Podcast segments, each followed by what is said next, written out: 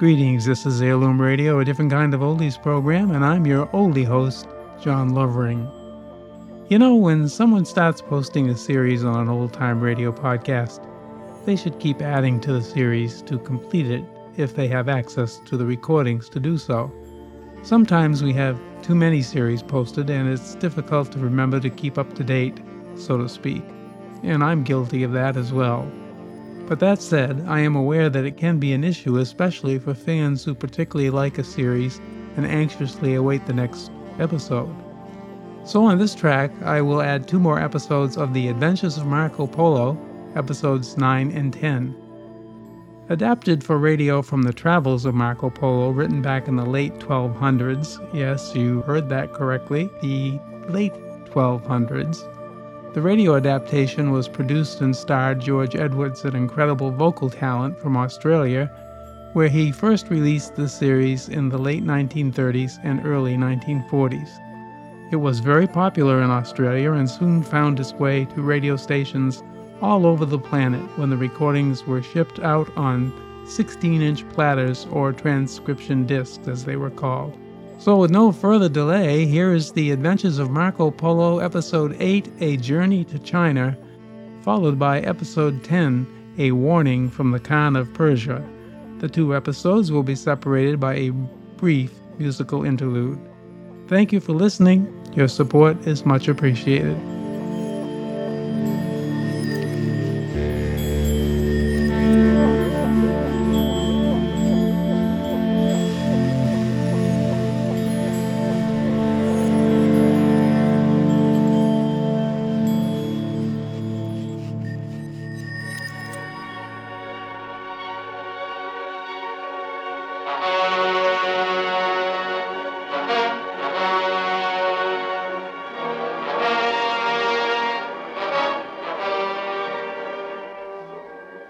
We now present The Adventures of Marco Polo.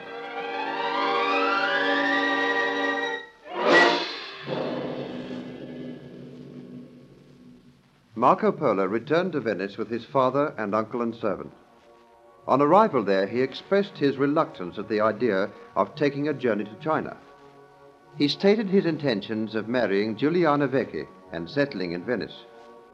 Marco Polo's father was disappointed at his son's attitude. He tried to reason with him, but in vain. His uncle Maffeo dubbed him a worthless young scoundrel. Eventually, Marco Polo went to Giuliana Vecchi's home, but he was deeply hurt when she told him that she was to wed another man on the following day. Stunned by the news, Marco Polo left the house, stepped into his gondola, and bade the gondolier to take him over the waterways. For hours, the gondola went on and on through all the waterways of Venice. At last, night fell, and a jeweled sky shone down over the gleaming waters, and the gondolier protested, and Marco Polo went to his home. Slowly he opened the door, entered, and called for his servant Benno.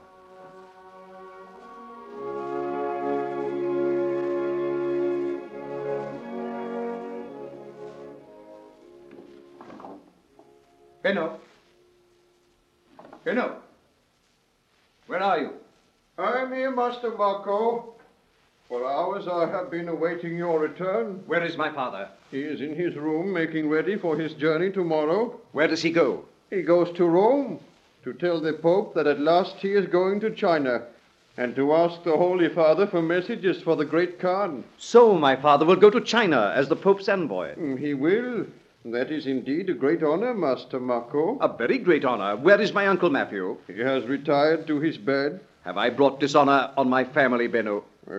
It is not for me to judge you, Master Marco. Does my father seek to force me to journey to China with him? Your father is sadly disappointed in you.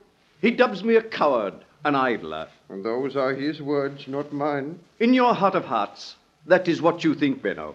Now come, admit it, man. You are my master. Are you ashamed of me? I think you waste your life. You will find no happiness in marriage with Giuliana Vecchi. Oh, I beg your pardon, Master Marco. I, I should not have said that. You are quite right, Benno. I will find no happiness in marriage with Giuliana Vecchi. Do you look forward to this journey to China? Oh, there will be many adventures, many dangers, and many hardships, but Well, mayhap I will be transported to paradise again. You will miss me on the journey, Benno. Oh, sadly, Master Marco. I will come with you to China, Benno. You have changed your mind? I have been a fool. I go now to tell my father that I have changed my mind. Oh, Master Marco, Master Marco, I am overjoyed. And you will bring great happiness to your father's heart. I have already caused him great sadness, but I will make atonement. Ah, I will make that atonement gladly.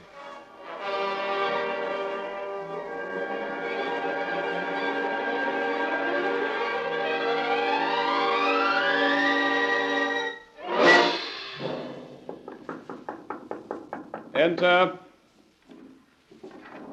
Oh, it is you, Marco. Yes, Father. I'm going to Rome in the morning. I will leave early. Benno said that you were going to seek audience with the Pope. Benno spoke the truth. As I'm leaving early, I desire to retire now. I will speak with you before I go. I desire to speak with you now. I have nothing to say to you, Marco. You are unworthy of the name of Polo. Father, I'm coming to China with you. What words are these? My name is Marco Polo. I come of a family of adventurers, courageous traders. It is my duty to go with you to China. What of the lady of your heart? What of her? Tomorrow she weds Antonio Muretti. So, you have been disappointed in love, my son, and now you would pose as a hero. Marco, you are not a man. You cannot make sacrifices. You are a sad disappointment to me. Your uncle and I will make this historic journey to China. We will be the first white men to penetrate that great land, to make obeisance to the Kublai Khan. You will remain here in safety and security. Oh, no, Father, do not punish me thus. You need a strong young man to help you. Did I not help you before? That is my decision, Marco.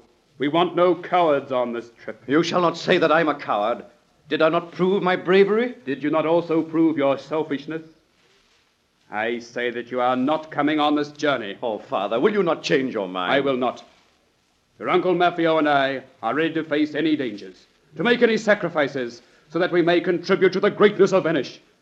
You wish to come with us to avoid a broken heart, to hide your disappointment that Giuliana will not wed you. That is not true. I think it is the truth. Go, my son. I have nothing more to say to you. Oh, Father, I can only ask your forgiveness. You have my forgiveness. I bid you good night. May we speak further on this matter when you return from Rome? I cannot alter my decision.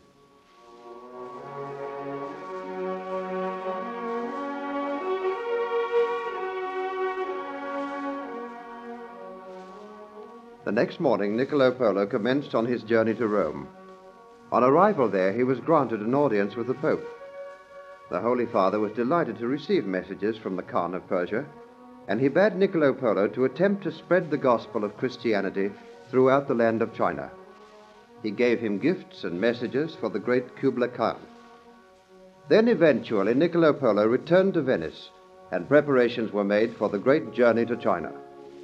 Goods were selected for trading purposes. Piles of precious materials were packed. Maps were studied, and soon all was in readiness. On the night before he left, Niccolo Polo attended a great banquet given in his honor by the Doge of Venice.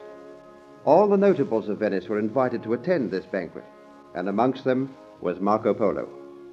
The young man sat at the foot of the table, gloomy, moody, ashamed, and disappointed. The Doge proposed the toast to Niccolo and Maffeo, and after the toast was spoken, Maffeo Polo rose to make his response.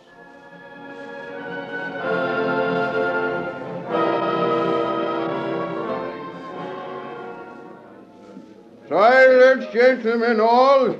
Silence for Master Maffeo Polo. Uh, most excellent and noble Doge, and gentlemen of our fair Republic of Venice, I rise to thank you for the kind words which you have said. As you know, my brother and I have dedicated our lives to the service of Venice. We start tomorrow on our long and perilous journey to the great land of China. God grant that we will return, and I know that the name of Polo will never be forgotten as long as Venice is Venice.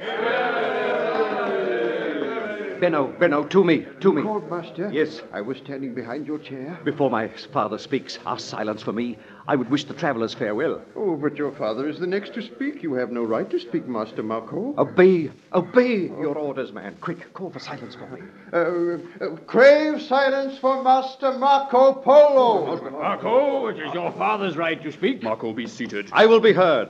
Most excellent Doge, gentlemen of Venice, I thank you for what you have said of my father and my uncle. They leave tomorrow on a long and perilous journey. I have been on one journey with them. I know the perils they have to face, but I did not go freely on that journey. I was forced to go. I was a craven, selfish, idle man, and because of my cowardice, because of my selfishness, I am deprived from going on this great journey to China, a land which no white man has ever penetrated. My uncle and my father go to face danger. They leave me to guard over their interests. I would have you know that I'm a disgrace to the name of Polo. It is my punishment that I must remain at home while these men go to face danger. I pray that God will watch over them, that they will return safely, and that if ever they are in need of aid, they will find some way to send me a message to go to their aid, to make atonement. That is all Marco Polo has to say. Pray silence for Master Niccolo Polo. Most excellent Doge, gentlemen of Venice, you have found it in your hearts to say words of kindness and encouragement to my brother and to me. For those words I thank you. You have wished us well on this long and perilous journey. For those wishes I thank you. As my brother has told you, our lives are dedicated to making Venice the greatest nation the world has ever known, to bringing riches to the coffers of the people of Venice, to hoist the flag of the Republic in far flung lands. I am proud of what I've already done. This shall be my greatest though. And my brother and I look forward to making obeisance to the great Kublai Khan of China. Mayhap we will not return. You will know that we have sought to do our duty.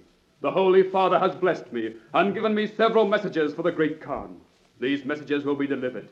May God bless our republic, and may the name of Polo be forever on it. Gentlemen, I do not resume my seat, because I have something further to say. You have heard a brief speech from my son Marco. You have heard of his shame, and he was bold enough, brave enough, and courageous enough to admit his sin. By that admission, he has made atonement, and I shall now permit Marco Polo to sail with us for China on the morrow.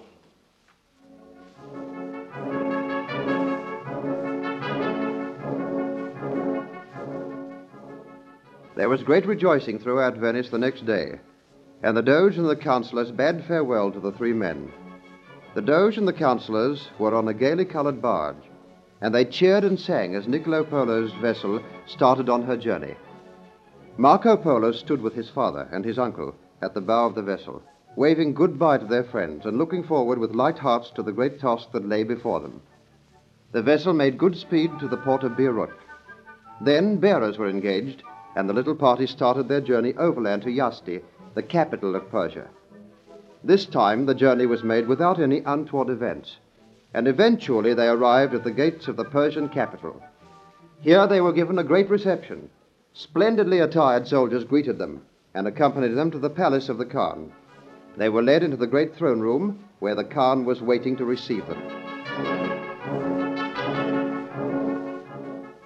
So you men from the West have kept your promise. I give you greeting. I extend the hand of friendship to you. I thank you, mighty Khan. We have returned to carry out our promise, and we bring gifts to you from His Holiness the Pope. My greetings to the Holy Father. It is his earnest wish that you allow the religion of Christianity to be taught to your people. We will not speak of that matter. You will be housed here in my palace, given every comfort, every attention, every luxury. I thank you for your hospitality. My companions will now give you greetings. Greetings, mighty Khan. We are happy to be at your court. I am happy to have you. Greetings, mighty Khan. We have lived to enjoy your hospitality, but soon we will leave to carry out our great intention of being the first white men to enter China. That is madness. It has been sworn by my brother, the great Kublai Khan, that no white man shall ever enter China.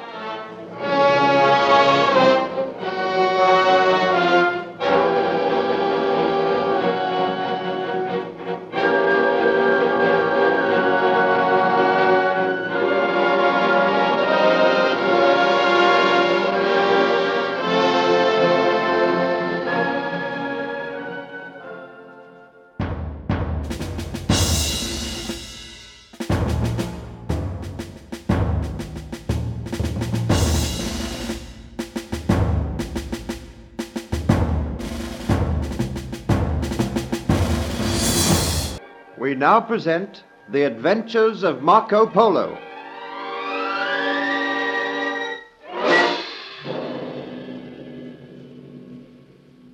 Marco Polo was forbidden to accompany his father and his uncle to China. The young man was bitterly disappointed, but he realized the justice of his father's decision. The night before the Polos sailed from Venice, the Doge gave a great banquet in their honor, and many complimentary speeches were made. Marco Polo spoke and told of his deep shame and mortification at not being allowed to accompany his father and his uncle on their historic journey to China, a land which no white man had ever entered. Then Niccolo Polo, the father of Marco Polo, relented, and he announced that his son would accompany him on his journey. Eventually, the voyage started, and without undue incident, they arrived at Yazdi, the capital of Persia. There, they were given royal greeting by the Khan of Persia, but he astounded them by saying that the great Kubla Khan would allow no white man to enter China.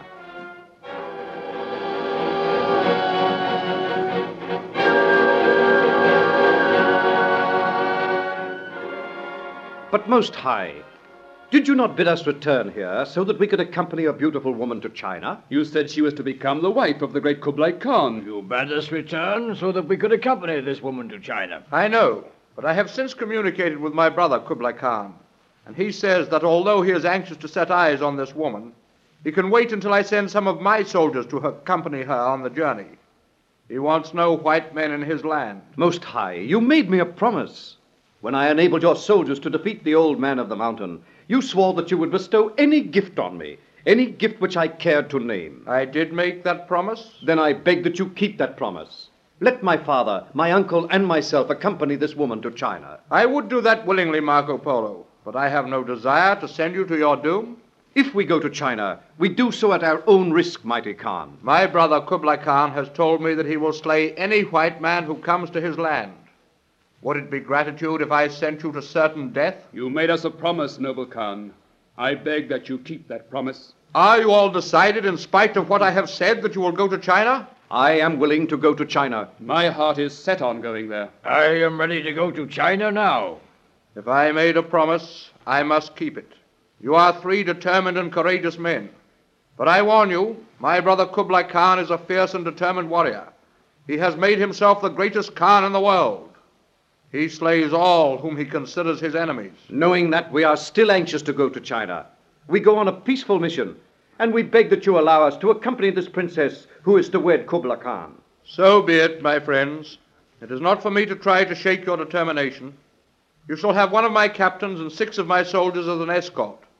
The princess will be carried by four bearers in a silken litter. You will be responsible for her welfare. Take you this ruby ring, Niccolo Polo. Place it on your finger. If you are in danger, show those who threaten you this ring. But I doubt whether it will be effective. That is all I can do for you. I thank you. We are willing to risk our lives. We will try to persuade Kublai Khan that we shall be his friends. May we see the princess whom we are to escort to China. You shall see her now. She will wear a gossamer veil over her face. But I warn you, the only man who is entitled to raise that veil is the great Kublai Khan, the man who is to be her husband. But even through the gossamer veil, you will be able to see her matchless beauty. Let the Princess Ilala be brought before me, and let Captain Nadu come with her. Now, my friends, be seated. The princess will soon enter. Captain Nadu will accompany you on this perilous journey to China. Bring wine and meat for the guests of the Khan of Persia. Refresh yourselves, my friends. You will rest here a few days before you undertake your journey. We will rest here a few days, noble Khan. The road to China is not free from robbers and scoundrels. You may encounter a fierce tribe of men called the Coronas. They are dark skinned scoundrels and makers of magic. Many times have I tried to defeat them, but always have I failed. Uh, tell us something of these coronas so that we may be on our guard. And what magic do they make, O Most High? On the journey to China, you will have to cross the plain of Kianman. This is a dry and arid waste of land, and at certain seasons of the year there are fierce, heat laden winds. Those winds whip up a thick dust, thicker than any fog, so that the eye cannot see more than a few feet. Out of that dust laden fog come the coronas, and it is said that they cause these dust storms, so that they can creep upon their enemies unawares. When the dust is thick, when the heat is intolerable, be on guard against the coronas. We will be on our guard. I cannot give you more than six soldiers as an escort. They are men well skilled in the art of warfare, well trained in the use of the bow and the arrow. The Princess Zilana comes now. Have you ever seen such grace of form and figure, my friends? Come, Zilana. These are the men from the west of whom I have spoken. They will escort you to China. But, Most High, did you not say that it was unsafe for these men to go to China? I have told them that, but they are brave and resolute men. They will go with you to China. You will be in their charge. You will be leaving in a few days. Most noble princess, I swear that our lives will be dedicated to taking you safely to the great palace of Kubla Khan. You are kind, sir. Come forward, Captain Naidu. These men from the west are my friends. You will journey with them to China, taking six of your men. You will guard over them and treat their lives as you would treat all friends of your Khan. I will obey, most noble Khan. But will six men be enough to guard the princess and your friends on this arduous journey? Enough to fight off the attacks of the Coronas? I can spare no other men. Come, Zilana, be seated. Speak with the men from the west. I must express my admiration of your bravery, princess. Only a brave woman would undertake this arduous journey. I will be well guarded, noble sir. I swear to that. With my life, I shall defend you. Bravely spoken. Uh, now, Zilana, you may withdraw. I will tell you when the journey is to commence. And remember, you are the promised bride of the great Kublai Khan. And he alone has the right to raise that veil and look upon your face. I will remember that. Go now. I wish to speak with my friends. Captain Naidu, you will bring a map and discuss the road which you will take. I will be glad to discuss that with Captain Naidu. We have already made certain plans, but he will know more about this journey than we do. I have been many times to China, sir. I will tell you of my scheme that we will have to be on our guard night and day. It is no easy task which you're undertaking. Aye, we know that. We are prepared to face any risks, any dangers. Forget about your journey now. Captain Naidu will make all arrangements for it. You will eat, drink, and be merry with me, my friends.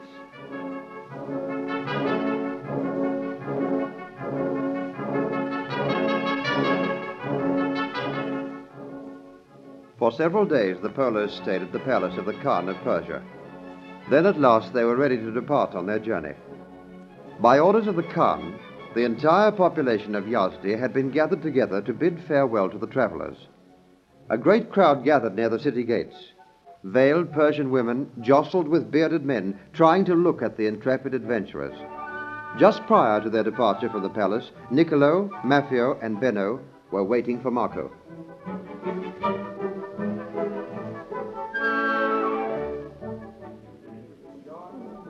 Where is Marco? He knows that we're ready to depart.